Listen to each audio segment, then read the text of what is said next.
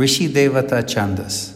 In Indian philosophy, Rishi Devata Chandas refers to the idea that the observer, the observed, and the process of observing are all one.